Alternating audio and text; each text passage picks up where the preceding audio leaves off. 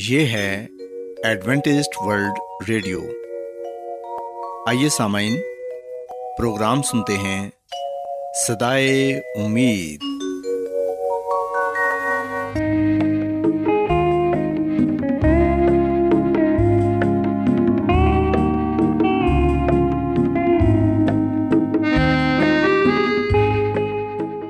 سامعین، پروگرام صدائے امید کے ساتھ میں آپ کی میزبان فرا سلیم اور صادق عبداللہ خان آپ کی خدمت میں حاضر ہیں۔ ہماری طرف سے آپ تمام سامعین کی خدمت میں آداب۔ سامعین، امید کرتے ہیں کہ آپ سب خدا تعالیٰ کے فضل و کرم سے خیریت سے ہیں، اور ہماری یہ دعا ہے کہ آپ جہاں کہیں بھی رہیں خداوند خدا آپ کے ساتھ ہوں اور آپ کی حفاظت اور رہنمائی کریں۔ سامعین، اس سے پہلے کہ آج کے پروگرام کو شروع کیا جائے، آئیے پہلے پروگرام کی تفصیل سن لیں۔ پروگرام کا آغاز ایک گیت سے ہوگا، اور اس کے بعد خاندانی طرز زندگی کا پروگرام فیملی لائف سٹائل آپ کی خدمت میں پیش کیا جائے گا، اور سامعین پروگرام کے آخر میں خدا تعالیٰ کے پاک کلام سے پیغام پیش کیا جائے گا۔ تو سامعین، آئیے آغاز اس خوبصورت گیت سے کرتے ہیں۔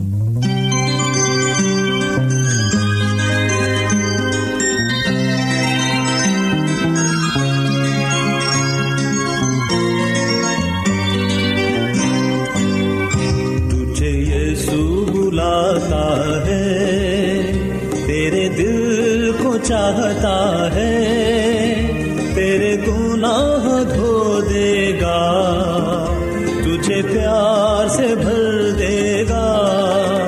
تجھے یسوع بلاتا ہے، تیرے دل کو چاہتا ہے، تیرے گناہ دھو دے گا، تجھے پیار سے بھر دے گا۔ تجھے یسوع بلاتا ہے،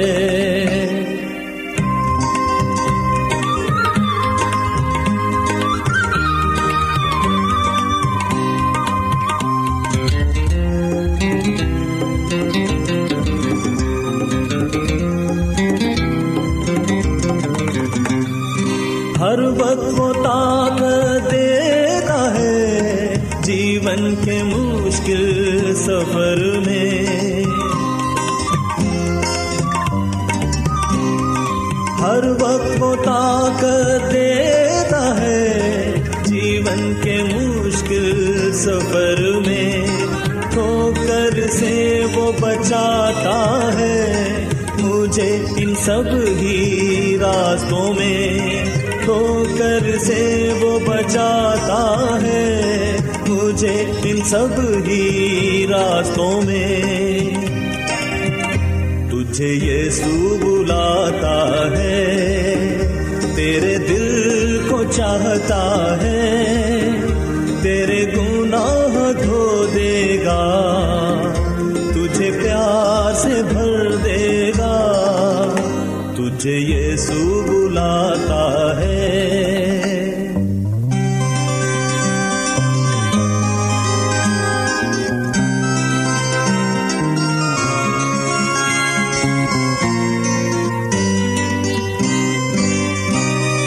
جب غمگی میں ہو جاتا ہوں تجھ میں تسلی پاتا ہوں، جب غمگی میں ہو جاتا ہوں تجھ میں تسلی پاتا ہوں، تیرے کلام کو پڑھ کے تجھ میں شانتی پاتا ہوں، تیرے کلام کو پڑھ کے تجھ میں شانتی پاتا ہوں۔ تجھے یسوع بلاتا ہے، تیرے دل کو چاہتا ہے، تیرے گناہ دھو دے گا، تجھے پیار سے بھر دے گا۔ تجھے یسوع بلاتا ہے، تیرے دل کو چاہتا ہے، تیرے گناہ دھو دے گا، تجھے پیار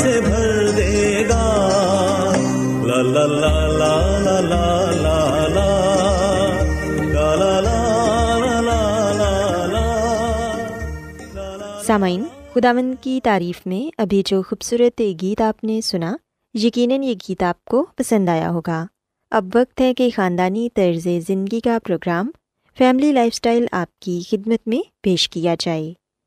سامعین، آج کے پروگرام میں میں آپ کو یہ بتاؤں گی کہ بے جا تنقید اور طنز کی وجہ سے بچے کس طرح ڈپریشن کا شکار ہو جاتے ہیں، ان میں خود اعتمادی نہیں رہتی اور وہ اپنے آپ کو اور وہ اپنے آپ کو کمتر خیال کرنے لگ جاتے ہیں۔ سامعین، انسانی شخصیت کی تکمیل میں جہاں بہت سے عوامل کار فرما ہوتے ہیں، وہاں شخصیت کی خامیوں کو دور کرنے کے لیے اگر مثبت انداز میں تنقید ہو تو کچھ غلط نہیں، کیونکہ تنقید انسان کو اپنی شخصیت میں موجود خامیوں سے آگاہ کرنے کے ساتھ ساتھ ان کی درستگی کا موقع بھی فراہم کرتی ہے۔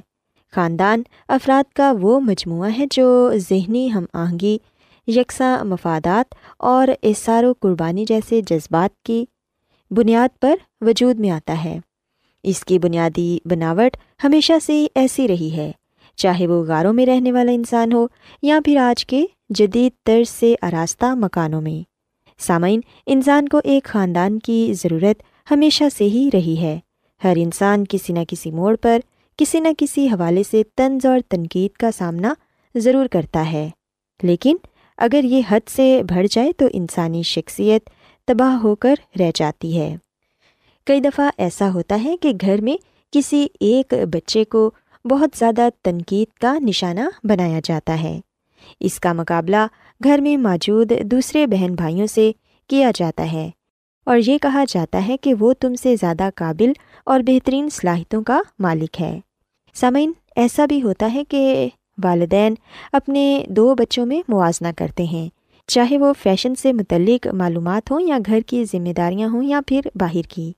والدین اکثر اس بچے کی تعریف اور حوصلہ افزائی کرتے ہیں جو زیادہ صلاحیتوں کا مالک ہو، یہ سوچے بغیر کہ ہمارے دوسرے بچے کی شخصیت پر کس قدر منفی اثرات مرتب ہوں گے۔ کئی دفعہ والدین ایک بچے کو بار بار روکتے ٹوکتے رہتے ہیں کہ تم نے یہ کام ٹھیک نہیں کیا، یہی کام اگر تمہاری بڑی بہن یا تمہارا کوئی بڑا بھائی کرتا تو وہ بہتر انداز میں کرتا، تم میں یہ کام کرنے کی صلاحیت ہی نہیں اور نہ ہی تم یہ کام کر سکتے ہو۔ سامعین، جب والدین اس طرح کا رویہ اختیار کرتے ہیں تو جس بچے کو تنقید کا نشانہ بنایا جاتا ہے وہ ڈپریشن کا شکار ہو جاتا ہے۔ بعض گھرانوں میں والدین بیٹی کی نسبت بیٹے کو زیادہ اہمیت دیتے ہیں، اس کی ہر ناجائز خواہش کو بھی پورا کرنے کی کوشش کرتے ہیں۔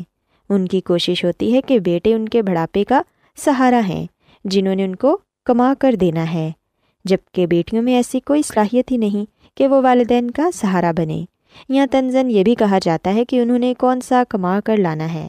سامعین، ایسی تنقید بھی ایک لڑکی میں احساس کمتری پیدا کرتی ہے اور وہ سوچنے لگتی ہے کہ اس میں کچھ کرنے کی صلاحیت ہی نہیں۔ اکثر اوقات والدین بہنوں میں بھی موازنہ کرتے ہیں کہ ایک شکل و صورت میں، قابلیت میں اور صلاحیتوں میں دوسری بہن سے بڑھ کر ہے۔ نہ صرف فیملی والے بلکہ خاندان میں بھی اگر وہ کہیں جائیں تو ایک بہن کی اہمیت دوسری بہن کو ذہنی اذیت میں مبتلا کر دیتی ہے۔ سامعین، ایک فیملی میں بہن بھائیوں میں ایک دوسرے پر تنقید اور طنز کی عادت کے زیادہ ذمہ دار والدین بھی ہوتے ہیں، کیونکہ اکثر والدین بچوں کے غلط رویوں کو جان بوجھ کر نظر انداز کر دیتے ہیں، جس کی وجہ سے وہ جھگڑالو اور بدتمیز ہو جاتے ہیں اور اپنے بہن بھائیوں سے ان کا خلوص اور پیار کا رشتہ بھی کم ہو جاتا ہے۔ پھر وہ اپنے بہن یا بھائی کی دل آزاری کرنے کا کوئی بھی موقع ہاتھ سے نہیں جانے دیتے، جس سے متاثرہ شخص ذہنی اذیت سے دوچار ہو کر احساس کمتری میں مبتلا ہو جاتا ہے اور ہر کام کرنے سے پہلے سوچتا ہے کہ کہیں اس سے پھر کوئی ایسی غلطی نہ ہو جائے کہ پھر سے اس پر تنقید ہو۔ اس میں خود اعتمادی کی کمی بھی پیدا ہونے لگتی ہے، حالات کا مقابلہ کرنے کا حوصلہ نہیں رہتا۔ مسلسل ذہنی دباؤ کی وجہ سے وہ مختلف نفسیاتی بیماریوں کا بھی شکار ہو جاتا ہے۔ سامعین، شخصیت میں خود اعتمادی اسی صورت میں پیدا ہوگی جس گھر کے ماحول میں بے جا تنقید اور طنز کی بجائے افراد کے درمیان ایک دوسرے کی عزت و وقار کا رشتہ قائم ہوگا۔ گھر کا ماحول خوشگوار بنانے کے لیے ضروری ہے کہ تمام افراد ایک دوسرے کے نقطۂ نظر کا احترام کریں اور اسے قبول کرنے کی عادت بھی ہونی چاہیے۔ سامعین، برداشت کے دامن کو ہاتھ سے کبھی نہ جانے دیں، کیونکہ وقتی طور پر برداشت کیا جانے والا فیصلہ خاندان کے افراد کے درمیان بہت سی غلط فہمیاں پیدا ہونے سے روک سکتا ہے۔ اس کے علاوہ گھر کا ماحول خوشگوار رکھنے کا ایک ذریعہ تمام افراد کے درمیان رابطہ بھی ہے، کیونکہ باہمی تبادلہ خیال کا یہ سلسلہ خاندان کے تمام افراد کو ان کے پیشتر مسائل کا حل فراہم کرتا ہے اور مشکلات کی بہت سی گریں کھولنے میں مدد دینے کے علاوہ ذہنی ہم آہنگی بڑھانے میں بھی اہم کردار ادا کرتا ہے۔ سامعین، آج کی مصروف ترین زندگی میں لوگوں کے پاس ایک دوسرے کے لیے وقت دینے کا بھی موقع نہیں ملتا، جس کی وجہ سے خاندان کے افراد کے درمیان رنجشوں کی ایک زنجیر سی بنتی چلی جاتی ہے۔ ایسی صورت میں ماحول کو خوشگوار رکھنے کا سوال ہی پیدا نہیں ہوتا۔ رشتوں کی اہمیت کا زوال آج کے دور میں اولاد کو اپنے ماں باپ جیسی انمول نعمت سے بھی محروم کر رہا ہے۔ الغرض خوشگوار اور پرسکون گھر کا تصور اسی وقت وجود میں آ سکتا ہے جب ہر فرد ایک دوسرے کے جذبات کا احترام کرے، اور ساتھ یہ کوشش بھی ہونی چاہیے کہ کسی کی بھی حق تلفی نہ ہو۔ محبت کا جواب محبت سے دینا چاہیے اور کوشش کرنی چاہیے کہ نفرت اور دوریوں کو محبت کے ہتھیار سے سمیٹا جائے۔ تنقید بری نہیں اگر مثبت انداز میں شخصیت کی اصلاح کے لیے کی جائے۔ سامعین، اگر ان تمام اصولوں پر عمل کیا جائے تو کسی بھی خاندان یا گھر کے ماحول کو خوشگوار رکھنا مشکل نہیں، کیونکہ یہی وہ چھوٹی چھوٹی باتیں ہیں جن کا خیال کرتے ہوئے ہم نہ صرف خاندان بلکہ ایک قوم کی صورت میں بھی ترقی اور کامیابی کے راستے پر گامزن ہو سکتے ہیں، اور آپس میں محبت، احسار، قربانی، رشتوں کا احترام اور قدر و اہمیت کو بخوبی اجاگر کر سکتے ہیں۔ سو سامعین، میں امید کرتی ہوں کہ آپ کو آج کا پروگرام پسند آیا ہوگا اور آپ نے اس بات کو سیکھا ہوگا کہ والدین کس طرح مثبت انداز میں بچوں کو سمجھا کر ان کو اچھی شخصیت کا مالک بنا سکتے ہیں۔ میری یہ دعا ہے کہ خداوند خدا آپ کے ساتھ ہوں اور آپ سب کو بہت سی برکات سے نوازیں۔ کیا آپ بائبل کی مقدس پیشن گوئیوں اور نبوتوں کے سربستہ رازوں کو معلوم کرنا پسند کریں گے؟ کیا آپ دنیا کے ایسے رجحانات کے باعث پریشان ہیں جو گہری تاریکی کا اشارہ دیتے ہیں؟ ایڈونٹسٹ ورلڈ ریڈیو سنتے رہیے، جو آپ سب کے لیے صدائے امید ہے۔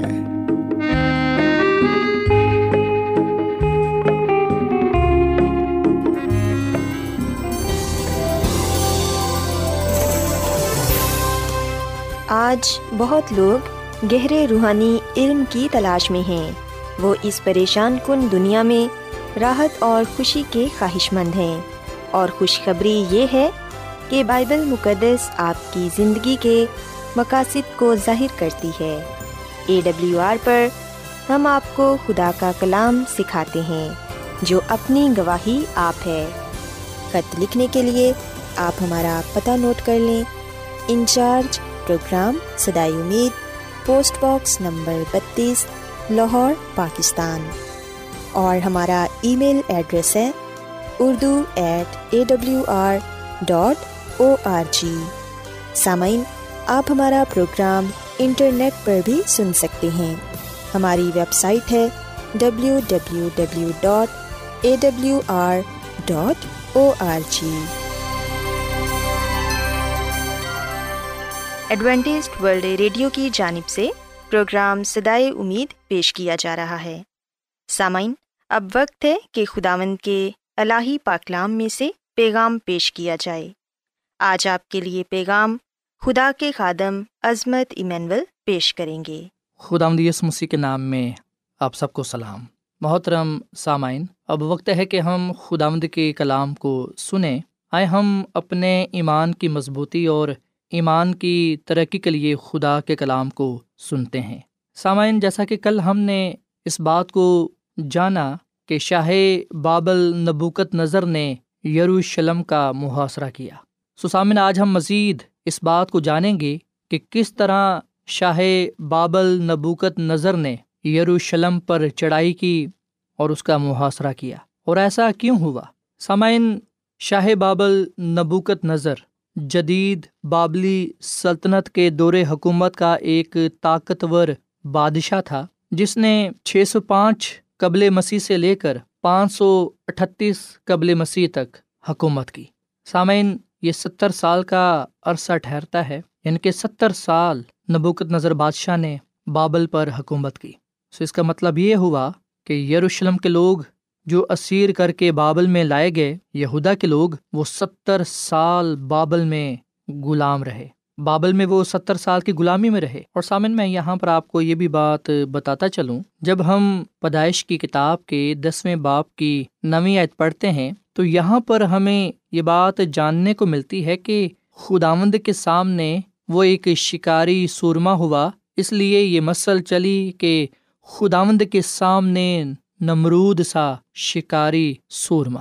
اور اس کی بادشاہی کی ابتدا ملک سینار میں بابل اور ارک اور کاد اور کانا سے ہوئی۔ سو سامن، یاد رکھیے گا، بابل کا پرانا نام یا دوسرا نام سینار ہے، اور اس کا جو فاؤنڈر ہے، اس کا جو بانی ہے، وہ نمرود ہے، جو ایک شکاری تھا۔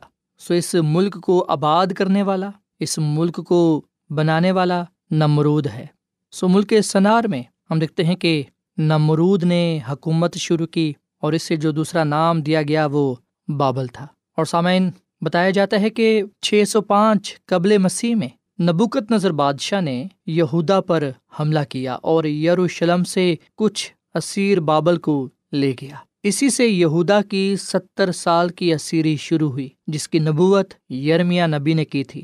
یرمیہ نبی کی کتاب کے پچیسویں باب کی گیارہویں اور بارہویں آیت میں لکھا ہوا ہے، اور یہ ساری زمین ویرانہ اور حیرانی کا باعث ہو جائے گی، اور یہ قومیں ستر برس تک شاہ بابل کی غلامی کریں گی۔ سو سامعین، یہ پہلے سے نبوت پائی جاتی تھی، اور خداوند خدا نے یرمیہ نبی کے ذریعے سے یہ بتا دیا تھا۔ اس کے علاوہ ہم دیکھتے ہیں کہ یسایہ نبی نے بھی یہ پیشن گوئی کر دی تھی، یہ بتا دیا تھا کہ یروشلم کے لوگ، یہودا کے لوگ اسیر کر کے لے جائے جائیں گے۔ سامعین، یہ سب کچھ نافرمانی کی وجہ سے ہوا، خدا سے سرکشی کی وجہ سے ہوا۔ سو یاد رکھیے گا کہ یرمیہ نبی، حزقییل نبی اور دانیل نبی نے نبوکت نظر کے دور میں نبوتیں کی۔ نبوکت نظر کے ہاتھوں یہودا کی تباہی اور اسیری تین مراحل پر مشتمل ہے۔ چھ سو پانچ قبل مسیح میں یہوکیم بادشاہ کو شکست ہوئی۔ شاہی سرداروں بشمول دانیل نبی اور اس کے تین عبرانی ساتھیوں کے ساتھ ہیکل کے خزانے بھی لوٹ لیے گئے۔ بادشاہ کو بھی بیڑیاں پہنا کر بابل لے جایا گیا۔ اور سامن، اس بات کا ذکر ہم سلاطین کی دوسری کتاب، اس کے چوبیسویں باب کی پہلی سات آیات میں پاتے ہیں، اور یہاں پر یہ لکھا ہوا ہے کہ اسی کے ایام میں شاہ بابل نبوکت نظر نے چڑھائی کی، اور یہوکیم تین برس تک اس کا خادم رہا، تب وہ پھر کر اس سے منحرف ہو گیا۔ اور پھر سامن، یاد رکھیے گا کہ پانچ سو ستانوے قبل مسیح میں یروشلم پر دوبارہ حملہ کیا گیا، اور یہوکیم بادشاہ اور ہیکل کے بقیہ خزانے اور دس ہزار آدمیوں کو بابل لے جایا گیا۔ اور اس بات کا ذکر ہم سلاطین کی دوسری کتاب، اس کے چوبیسویں باب کی آٹھ آیت تا ستارہویں آیت تک پاتے ہیں۔ اور سامعین، پھر پانچ سو چھیاسی قبل مسیح میں بابلیوں نے آخری بار یروشلم پر حملہ کیا، شہر اور ہیکل کو نیست کر دیا، ماسوائے چند غریب لوگوں کے۔ صدقیہ بادشاہ اور دوسرے افراد کو اسیر کر کے بابل لے جایا گیا، اور اس بات کا ذکر ہم سلاطین کی دوسری کتاب کے پچیسویں باب میں پاتے ہیں۔ سو سامعین، یاد رکھیے گا کہ بابل کو بابل جدید کی سلطنت بھی کہا جاتا ہے، جس نے شاندار اسوری طاقت کو توڑا اور دنیا پر چھ سو پانچ قبل مسیح سے لے کر پانچ سو اٹھتیس قبل مسیح تک حکومت کی۔ یہ حکومت دنیا پر قابض ہوئی۔ سو بابلی سلطنت ستر سال بعد ختم ہو گئی، اور اس کے ساتھ ساتھ یہودا کی ستر سالہ اسیری بھی ختم ہو گئی۔ بابل کو بالآخر فارس کے بادشاہ خورس نے فتح کر لیا، جس نے یہودیوں کو اپنے آبائی وطن میں لوٹ جانے کی اجازت دی۔ سامعین، یسایہ نبی کی کتاب کے چھ باب کی گیارہویں اور بارہویں آیت میں ہم یہ پڑھتے ہیں کہ تب میں نے کہا، اے خداوند، یہ کب تک؟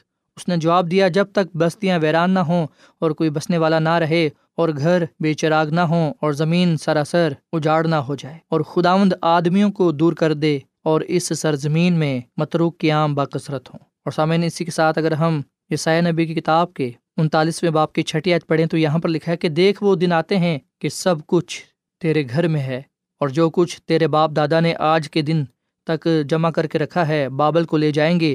خداوند فرماتا ہے کہ کچھ بھی باقی نہ رہے گا، اور وہ تیرے بیٹوں میں سے جو تجھ سے پیدا ہوں گے اور جن کا باپ تو ہی ہوگا کتنوں کو لے جائیں گے، اور وہ شاہ بابل کے محل میں خواجہ سرا ہوں گے۔ سامعین، یہ کلام یسایہ نبی نے کیا، اور یسایہ نبی نے حزقیہ بادشاہ کو یہ بتا دیا تھا کہ خدا کیا کچھ کرنے کو ہے۔ سامعین، بائبل مقدس کی پوری تاریخ ہمیں بتاتی ہے کہ خدا اپنے لوگوں پر مہربان رہا۔ یہ خدا ہی تھا جو قوم اسرائیل کو مصر کی غلامی سے آزاد کروا کر لے آیا، اور جیسا کہ ہم جانتے ہیں کہ قوم اسرائیل ملک مصر میں چار سو سال غلامی میں رہی، پر خدا نے اپنے زور بازو سے قوم اسرائیل کو مصر کی غلامی سے آزادی بخشی۔ بزرگ موسیٰ کی رہنمائی میں قوم اسرائیل کو مصر کی غلامی سے لے آیا۔ پورے بیابان کے سفر میں خدا ان کے ساتھ رہا، چالیس سال تک من برساتا رہا۔ اور سامعین، ہم دیکھتے ہیں کہ ہر دور میں خدا اپنے لوگوں پر اپنی برکتوں کو نچھاور کرتا رہا، پر ہر بار انہوں نے خدا سے سرکشی کی۔ یہ خدا کی نعمتوں کو، برکتوں کو، خدا کے عظیم کاموں کو بار بار بھلاتے رہے۔ اور ہم خداوند کے کلام میں پڑھتے ہیں کہ یہودا کے بادشاہ حزقیہ جب بیمار پڑا اور جب اس کو بتایا گیا کہ وہ مرنے کو ہے، اس لیے وہ اپنے گھر کا بندوبست کر لے، تو ہم دیکھتے ہیں کہ وہ زار و قطار خداوند کے حضور رویا، اور خدا نے اس کی آواز کو سنا، اور خدا نے یسایہ نبی کو یہ کہا کہ اس کو بتا کہ میں نے تیرے دن بڑھا دیے ہیں۔ سامن پندرہ سال اور خدا نے اس کو دیے۔ پر ہم دیکھتے ہیں کہ جب یہ خبر سن کر غیر قوم کے لوگ اس بادشاہ کے پاس آتے ہیں، تو حزقیہ بادشاہ بجائے یہ کہ خدا کے بارے میں بتاتا، وہ اپنے ان مہمانوں کو جو بابل سے اس کے پاس آئے تھے انہیں وہ اپنے گھر کی چیزیں دکھانے لگا۔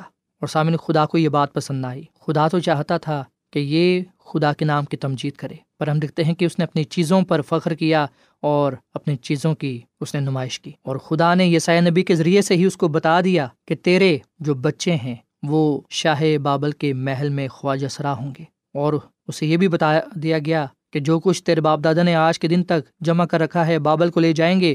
خداوند فرماتا ہے کہ کچھ بھی باقی نہ رہے گا، وہ تیرے بیٹوں میں سے جو تجھ سے پیدا ہوں گے جن کا باپ تو ہی ہوگا کتنوں کو لے جائیں گے۔ اور سامعین، ہم دیکھتے ہیں کہ دانیل کی کتاب کے پہلے باپ میں اس کی پہلی آیت میں ہی یہ بتا دیا گیا ہے کہ شاہ یہودا یہوکیم کی سلطنت کے تیسرے سال میں شاہ بابل نبوکت نظر نے یروشلم پر چڑھائی کر کے اس کا محاصرہ کیا۔ اور سامعین، یہ جو بابل کا بادشاہ یہوکیم تھا یہ بھی نافرمان نکلا۔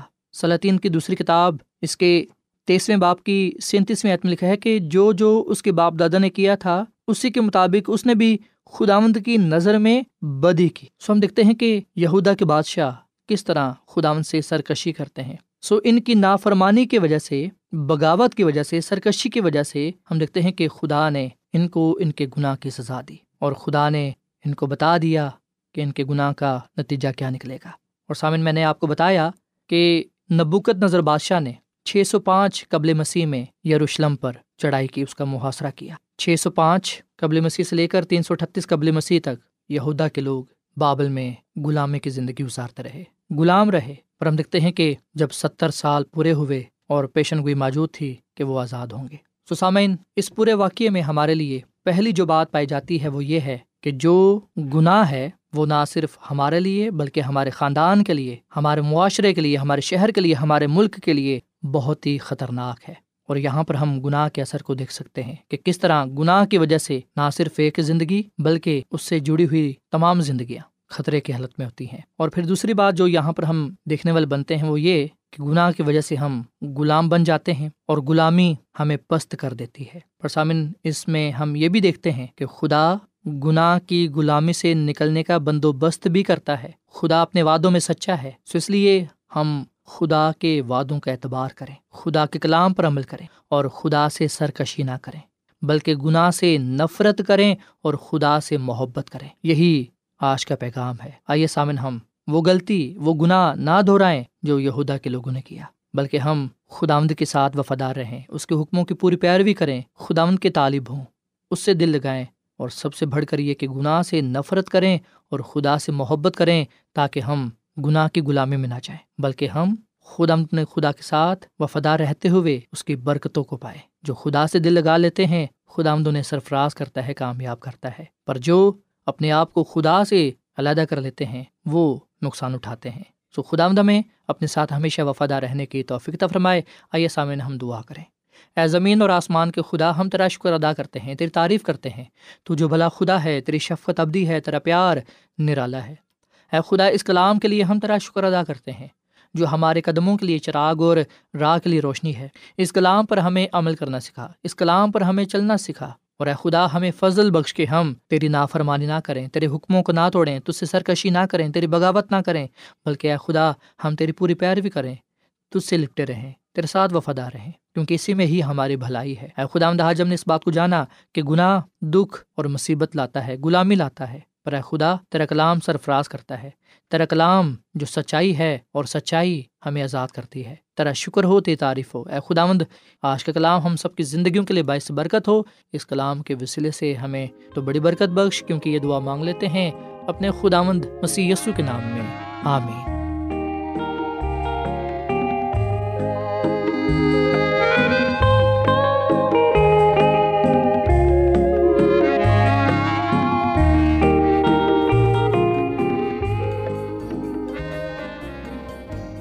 روزانہ ایڈوینٹسٹ ورلڈ ریڈیو چوبیس گھنٹے کا پروگرام جنوبی ایشیا کے لیے اردو، انگریزی، پنجابی، پشتو، سندھی اور بہت سی زبانوں میں پیش کرتا ہے۔